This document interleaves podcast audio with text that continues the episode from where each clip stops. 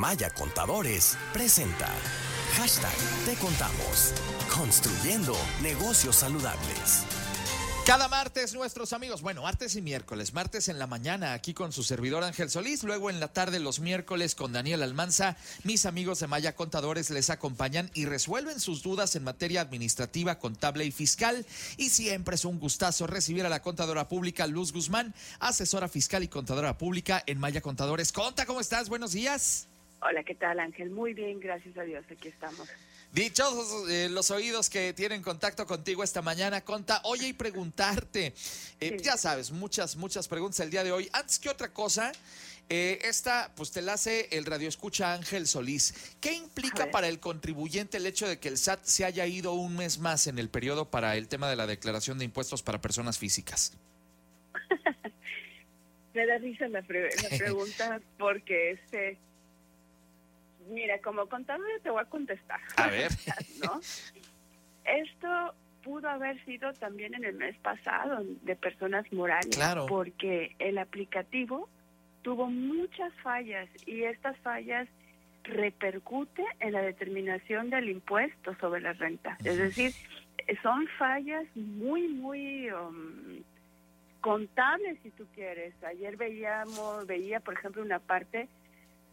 En el caso donde ponen los activos, en la cuenta de pasivos, perdón, cuentas uh-huh. que son de activos. Uh-huh. Entonces, a ver, ¿cómo? ¿Ya el S A T también cambió las normas de información financiera o cómo está este asunto, no?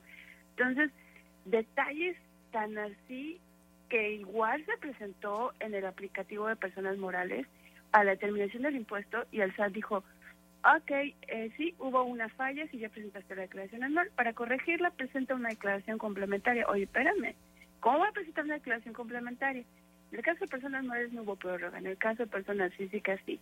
Uh-huh. Quizá porque el número de contribuyentes de personas físicas es mucho mayor al de las personas morales. Pero aquí, como bien escuchaste el día de ayer, fue anunciada una prórroga uh-huh. al treinta y uno de mayo. Uh-huh. Eh, la sugerencia que siempre damos a muchos de nuestros clientes, bueno, no por, ya lo he comentado, no no por uh-huh. mucho madrugar se amanece más temprano. ¿Por qué? Porque la, en los últimos años siempre ha habido fallas en los sistemas y lamentablemente estas fallas en los sistemas repercute en el cálculo correcto de la declaración. Y muy fácil, porque como uno firma, con la firma electrónica avanzada, el S A T dice, tú te determinaste. Tú te autodeterminaste tu impuesto, ¿no? Tú estás firmando de que la información que enviaste es la correcta. Claro. ¿No? Entonces, por eso es ese detalle. Entonces, pues bueno, paciencia, Ángel. Paciencia bueno. y cumplir, cumplir en tiempo, ¿verdad?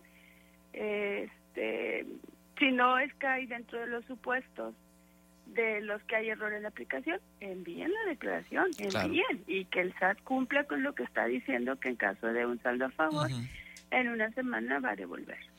Por sí o por no, pues uno no atenerse al hecho de que se ha dado un mes más de prórroga y mejor eh, tratar de, de hacer los procesos como los hacemos habitualmente, y ya si hubiera algún detalle, pues ahí sí yo diría que tendríamos un mes más para, para poder eh, subsanar cualquier circunstancia que se presente estos días, ¿no? Es correcto, Ángel. Y, la, y la, el consejo que siempre ha sido, hay que, hay que, ahora sí, la información que nos dé la página del S A T, aunque esté precargada, aunque esté determina, autodeterminado, hay que corroborarlo con nuestros datos, con nuestros registros. Claro. Ahora sí que la contabilidad tiene ahí la evidencia de la realidad de los negocios. Hay que comparar que siempre vaya a coincidir con esa información, ¿no? Muy bien. Otros temas. ¿Qué porcentaje de mis ganancias es lo que tengo que declarar?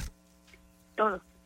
Todo se declara. Así de fácil, mm. todo, por supuesto. Sí. ¿Cuál es la tasa de retención que se va a aplicar para efectos del impuesto sobre la renta?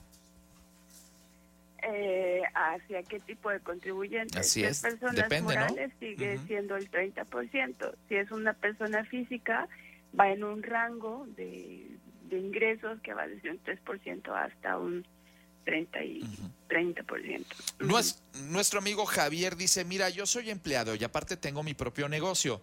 Si estoy dado de alta donde soy empleado, ¿ya no debo darme de alta con el negocio? Sí, tiene que presentar una actualización de sus eh, obligaciones fiscales, tendría que hacer un aumento de obligaciones fiscales para indicar que aparte de percibir sueldos y salarios, tiene una actividad empresarial. Y me dicen por acá, si yo soy una persona física, ¿puedo deducir también los servicios de mi coche? Uh, si es persona física por servicios profesionales y actividad empresarial, sí, siempre y cuando cumpla con los requisitos de deducción del automóvil. Muy bien. Pues, contadora, muchas gracias por estar con nosotros esta mañana. Te deseo un estupendo martes y gracias por estar con nosotros. Gracias, Ángel. Un placer saludarlos y excelente semana. Un abrazo para ti, la contadora pública Luz Guzmán, asesora fiscal y contadora pública de Maya Contadores. En Maya Contadores hacemos algo más que consultar. Le damos soluciones efectivas que garantizan el crecimiento y la seguridad de su negocio. Información arroba maya contadores punto com.